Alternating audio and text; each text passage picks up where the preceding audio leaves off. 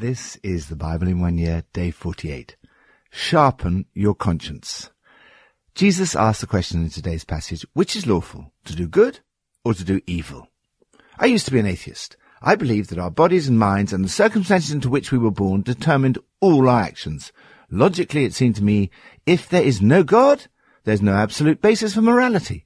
Therefore, following this logic, there's no absolute good or evil. Yet, deep down, I knew there was such a thing as good and evil. Even though I didn't believe in God, I used these words. However, it was not until I encountered Jesus that I understood there is a God who has created a moral universe. In the scriptures, and in particular in the person of Jesus Christ, the nature of good and evil are revealed. God has given us a conscience so that we know that some things are good and others are evil. But our consciences can be dulled and they need to be sharpened by objective truth. Proverbs 5. My son, pay attention to my wisdom. Turn your ear to my words of insight, that you may maintain discretion and your lips may preserve knowledge. For the lips of the adulterous woman drip honey, and her speech is smoother than oil.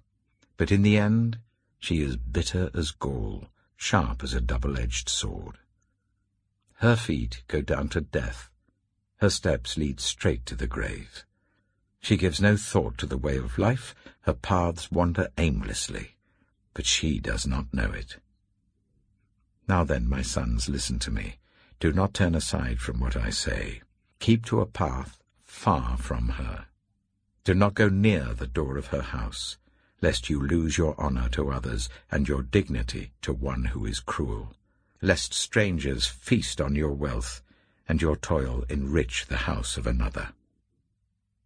At the end of your life you will groan when your flesh and body are spent. You will say, How I hated discipline, how my heart spurned correction. I would not obey my teachers or turn my ear to my instructors and I was soon in serious trouble in the assembly of God's people. Beware of evil disguised as good. All sin involves a kind of deception. It often involves the disguising of evil as good. There is a superficial attraction, for the lips of an adulteress drip honey, and her speech is smoother than oil. But in the end she is bitter as gall and following that path leads to death and the grave. These verses capture both the appeal and the danger of sexual temptation. We live in an increasingly sexualized society, with internet pornography readily available, sexual images all around us, and a culture that encourages us to seek sexual fulfillment. Our sexuality is a God-given blessing, but when used wrongly, it can be destructive and damaging. These verses alert us to the attractiveness of sexual sin, but warn us not to be deceived by it. Keep away from the path you will regret. Keep your distance. Stay out of her neighborhood. If we ignore this advice, we may waste our lives and end our lives full of regrets. Don't flirt with temptation. Flee temptation. Joyce Meyer writes, Wisdom is our friend. It helps us not to live in regret. I think the saddest thing in the world would be to reach old age and look back at my life and feel nothing but regret about what I did or did not do. Wisdom helps us make choices now that we will be happy with later. Lord, help me to take wise precautions in order to stay far away from anything that could lead me into sin. Lead us not into temptation, but deliver us from the evil one. New Testament, Mark 2 and 3. Now John's disciples and the Pharisees were fasting. Some people came and asked Jesus, How is it that John's disciples and the disciples of the Pharisees are fasting, but yours are not? Jesus answered, How can the guests of the bridegroom fast while he is with them? They cannot, so long as they have him with them. But the time will come when the bridegroom will be taken from them, and on that day they will fast. No one sews a patch of unshrunk cloth on an old garment. Otherwise the new piece will pull away from the old, making the tear worse. and no one pours new wine into old wineskins. Otherwise the wine will burst the skins, and both the wine and the wineskins will be ruined. No, they pour new wine into new wineskins. One Sabbath, Jesus was going through the cornfields, and as his disciples walked along, they began to pick some ears of corn. The Pharisees said to him, Look, why are they doing what is unlawful on the Sabbath? He answered, Have you never read what David did when he and his companions were hungry and in need? In the days of Abiathar the high priest, he entered the house of God and ate the consecrated bread, which is lawful only for priests to eat, and he also gave some to his companions. Then he said to them, The Sabbath was made for man, not man for the Sabbath. So the Son of Man is Lord, even of the Sabbath. Mark chapter 3 Another time Jesus went into the synagogue, and a man with a shriveled hand was there. Some of them were looking for a reason to accuse Jesus, so they watched him closely to see if he would heal him on the Sabbath. Jesus said to the man with the shriveled hand, Stand up in front of everyone. Then Jesus asked them, Which is lawful on the Sabbath, to do good or to do evil, to save life or to kill? But they remained silent. He looked around at them in anger, and deeply distressed at their stubborn hearts, said to the man, Stretch out your hand. He stretched it out, and his hand was completely restored. Then the Pharisees went out and began to plot with the Herodians how they might kill Jesus. Jesus withdrew with his disciples to the lake, and a large crowd from Galilee followed. When they heard all he was doing, many people came to him from Judea, Jerusalem, Idumea, and the regions across the Jordan and around Tyre and Sidon. Because of the crowd, he told his disciples to have a small boat ready for him, to keep the people from crowding him. For he had healed many, so that those with diseases were pushing forward to touch him. Whenever the impure spirits saw him, they fell down before him and cried out, You are the Son of God! But he gave them strict orders not to tell others about him. Jesus went up on a mountainside and called to him those he wanted, and they came to him. He appointed twelve, that they might be with him, and that he might send them out to preach and to have authority to drive out demons. These are the twelve he appointed. Simon, to whom he gave the name Peter, James, son of Zebedee, and his brother John. To them he gave the name Boanerges, which means sons of thunder. Andrew, Philip, Bartholomew, Matthew, Thomas, James, son of Alphaeus, Thaddeus, Simon the Zealot, and Judas Iscariot, who betrayed him. Then Jesus entered a house, and again a crowd gathered, so that he and his disciples were not even able to eat. When his family heard about this, they went to take charge of him, for they said, He's out of his mind. And the teachers of the law who came down from Jerusalem said, He is possessed by Beelzebul. By the prince of demons he's driving out demons. So Jesus called them over to him and began to speak to them in parables. How can Satan drive out Satan? If a kingdom is divided against itself, that kingdom cannot stand. If a house is divided against itself, that house cannot stand. And if Satan opposes himself and is divided, he cannot stand. His end has come. In fact, no one can enter a strong man's house without first tying him up. Then he can plunder the strong man's house. Truly I tell you, people can be forgiven all their sins and every slander they utter, but whoever blasphemes against the Holy Spirit will never be forgiven. They are guilty of an eternal sin. He said this because they were saying, He has an impure spirit. Decide about Jesus, good or evil. Who is Jesus? All of us have to make up our minds about Jesus. Was he evil? Was he insane? Or was he God? This is not a new question. The people in Jesus' time also had to decide between these three options. Jesus was not just a great religious teacher. He clearly regarded himself as far more than that. Jesus made astonishing claims about himself. Even in this relatively short part of Mark's Gospel, we see a number of such claims. There really are only three options. Either he was evil, or insane, or else the claims were true. First, was he evil? The teachers of the law said he's possessed by Beelzebub, by the prince of demons he's driving out demons. They were saying he has an evil spirit. Second, was he insane? People were saying about Jesus, he's out of his mind. Third, is he God? Jesus is implicitly saying that he is the bridegroom. He describes himself as Lord, even unto the Sabbath. And when the evil spirits cry out, You are the Son of God, Jesus did not deny it, but gave them strict orders not to tell others about him. C.S. Lewis sums it up like this. We are faced then with a frightening alternative. The man we're talking about either was and is just what he said or else insane or something worse. Now it seems to me obvious that he was neither insane nor a fiend, and consequently, however strange or terrifying or unlikely it may seem, I have to accept the view that he was and is God. God has landed on this enemy occupied world in human form. Our decision about whether Jesus is evil, insane, or God has huge consequences. After spending three years with him, his disciples came to the conclusion that he really was the unique Son of God, the Word made flesh, a man whose identity was God. Jesus called them as he calls us, first to be with him, and then to take his message to the world. Jesus says to those who are describing him as evil, whoever blasphemes against the Holy Spirit will never be forgiven. Many people have become anxious about this verse, but anyone who is worried about it will not have committed the sin.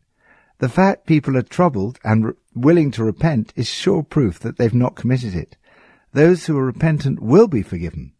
What is referred to here is not the uttering of a sentence, but a fixed attitude of mind. Jesus does not say that they have committed this sin, but warns them of the danger they're in.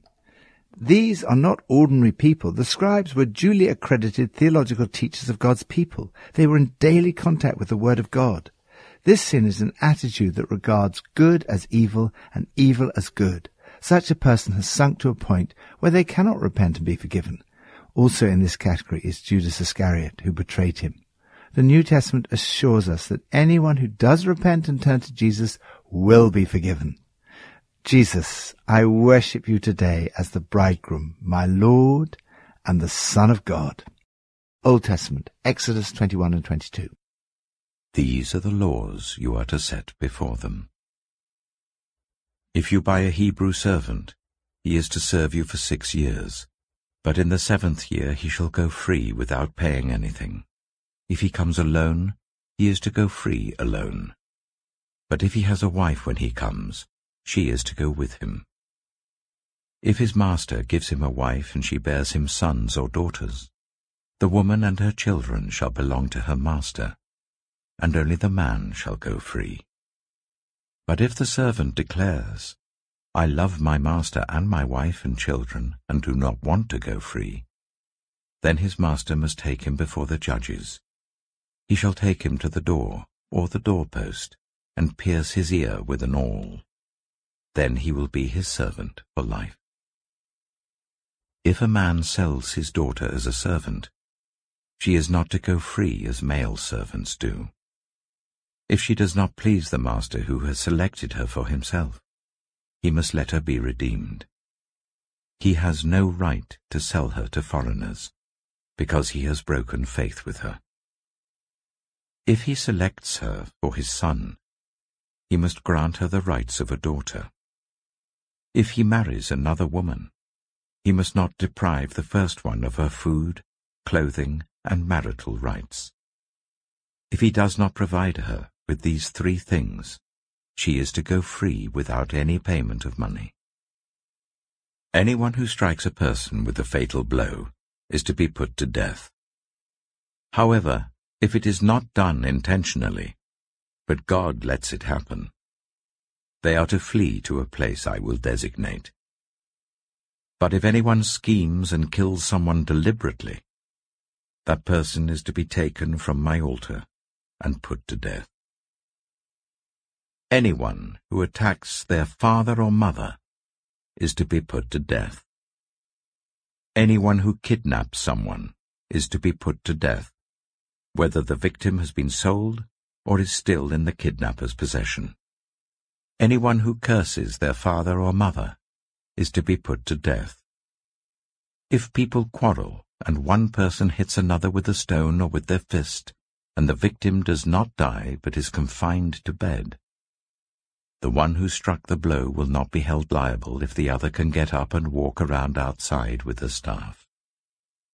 However, the guilty party must pay the injured person for any loss of time and see that the victim is completely healed.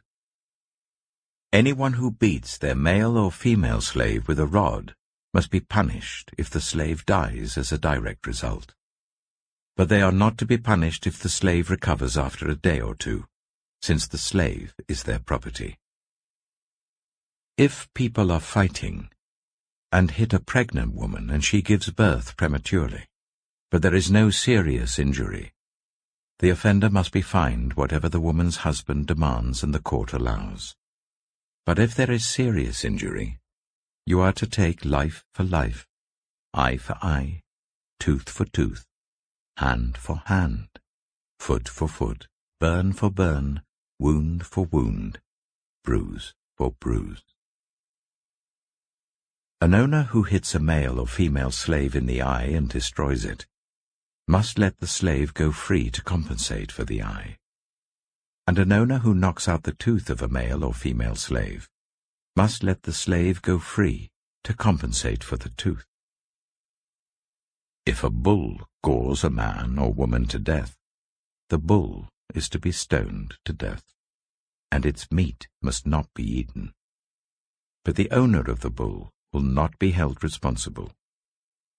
If, however, the bull has had the habit of goring, and the owner has been warned but has not kept it penned up, and it kills a man or woman, the bull is to be stoned, and its owner also is to be put to death. However, if payment is demanded, the owner may redeem his life by the payment of whatever is demanded. This law also applies if the bull gores a son or a daughter. If the bull gores a male or female slave, the owner must pay thirty shekels of silver to the master of the slave, and the bull is to be stoned to death. If anyone uncovers a pit, or digs one and fails to cover it and an ox or donkey falls into it, the one who opened the pit must pay the owner for the loss and take the dead animal in exchange. If anyone's bull injures someone else's bull and it dies, the two parties are to sell the live one and divide both the money and the dead animal equally. However, if it was known that the bull had the habit of goring, yet the owner did not keep it penned up, the owner must pay animal for animal and take the dead animal in exchange. Exodus chapter 22 Whoever steals an ox or a sheep and slaughters it, or sells it, must pay back five head of cattle for the ox and four sheep for the sheep. If a thief is caught breaking in at night and is struck a fatal blow, the defender is not guilty of bloodshed. But if it happens after sunrise, the defender is guilty of bloodshed. Anyone who steals must certainly make restitution. But if they have nothing, they must be sold to pay for their theft. If the stolen animal is found alive in their possession, whether ox or donkey or sheep, they must pay back double. If anyone grazes their livestock in a field or vineyard, and lets them stray and they graze in someone else's field, the offender must make restitution from the best of their own field or vineyard.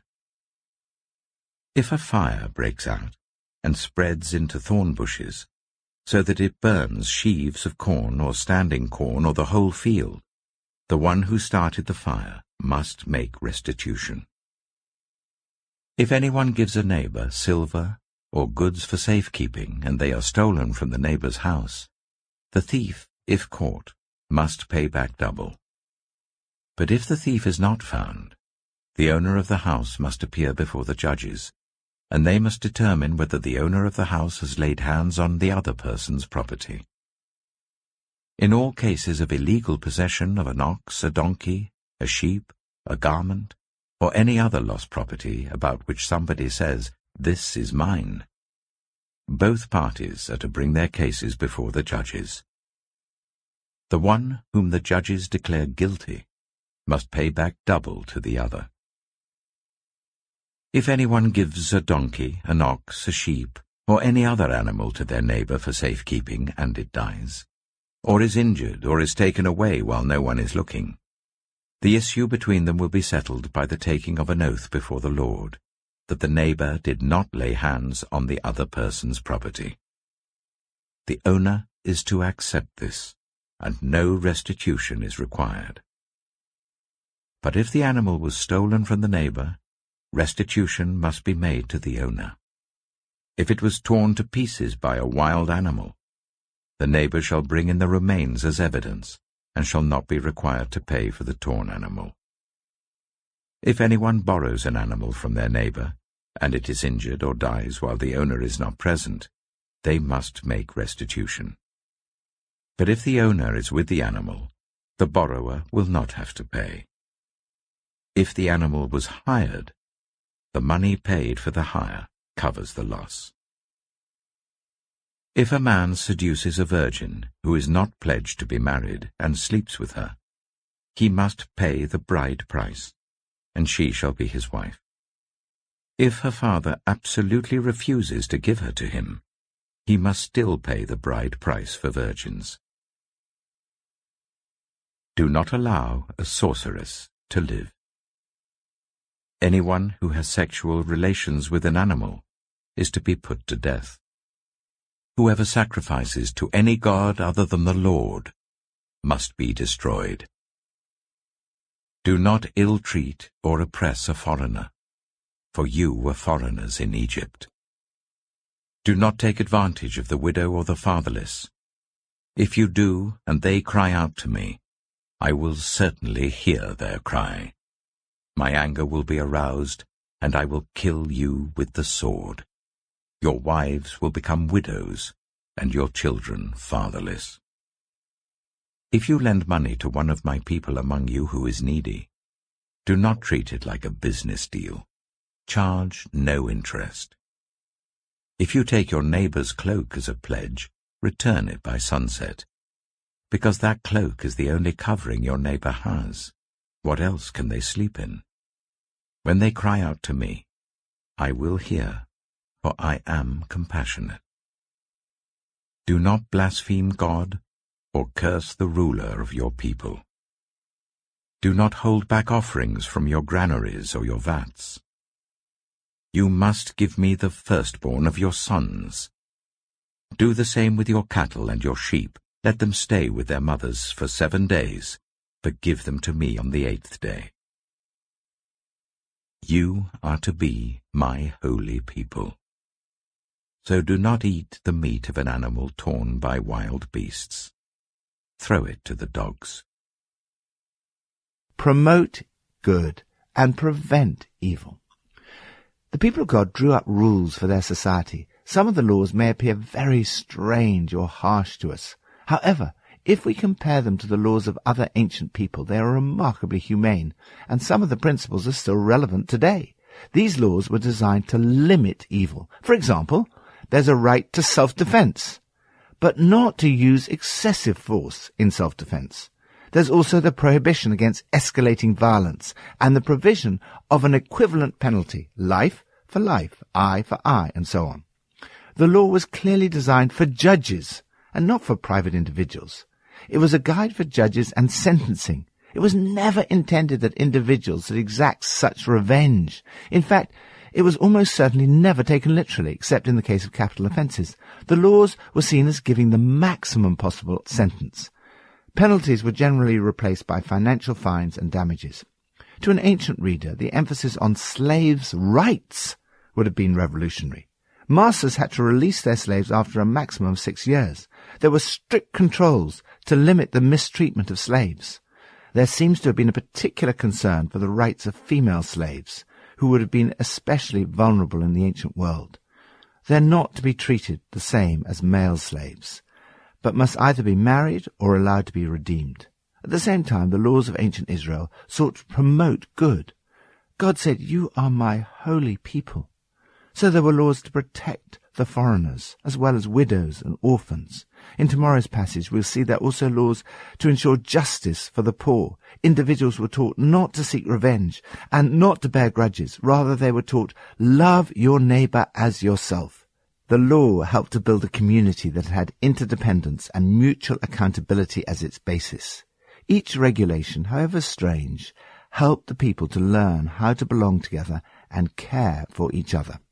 This is a lesson we all need to learn, particularly in the independent and isolated environment of 21st century living. We do not follow rules and regulations just because we have to, but because they help us to treat each person as someone made in the image of God. Lord, help me in my life to avoid evil and to do good. Help me to treat each person that I'm in contact with today as someone made in the image of God with love, dignity, and respect. Pippa adds, Having read Exodus 21 and 22, which are all about laws to protect society, I'm very glad that in the New Testament Jesus radically reinterprets the Old Testament and we see him healing someone on the Sabbath.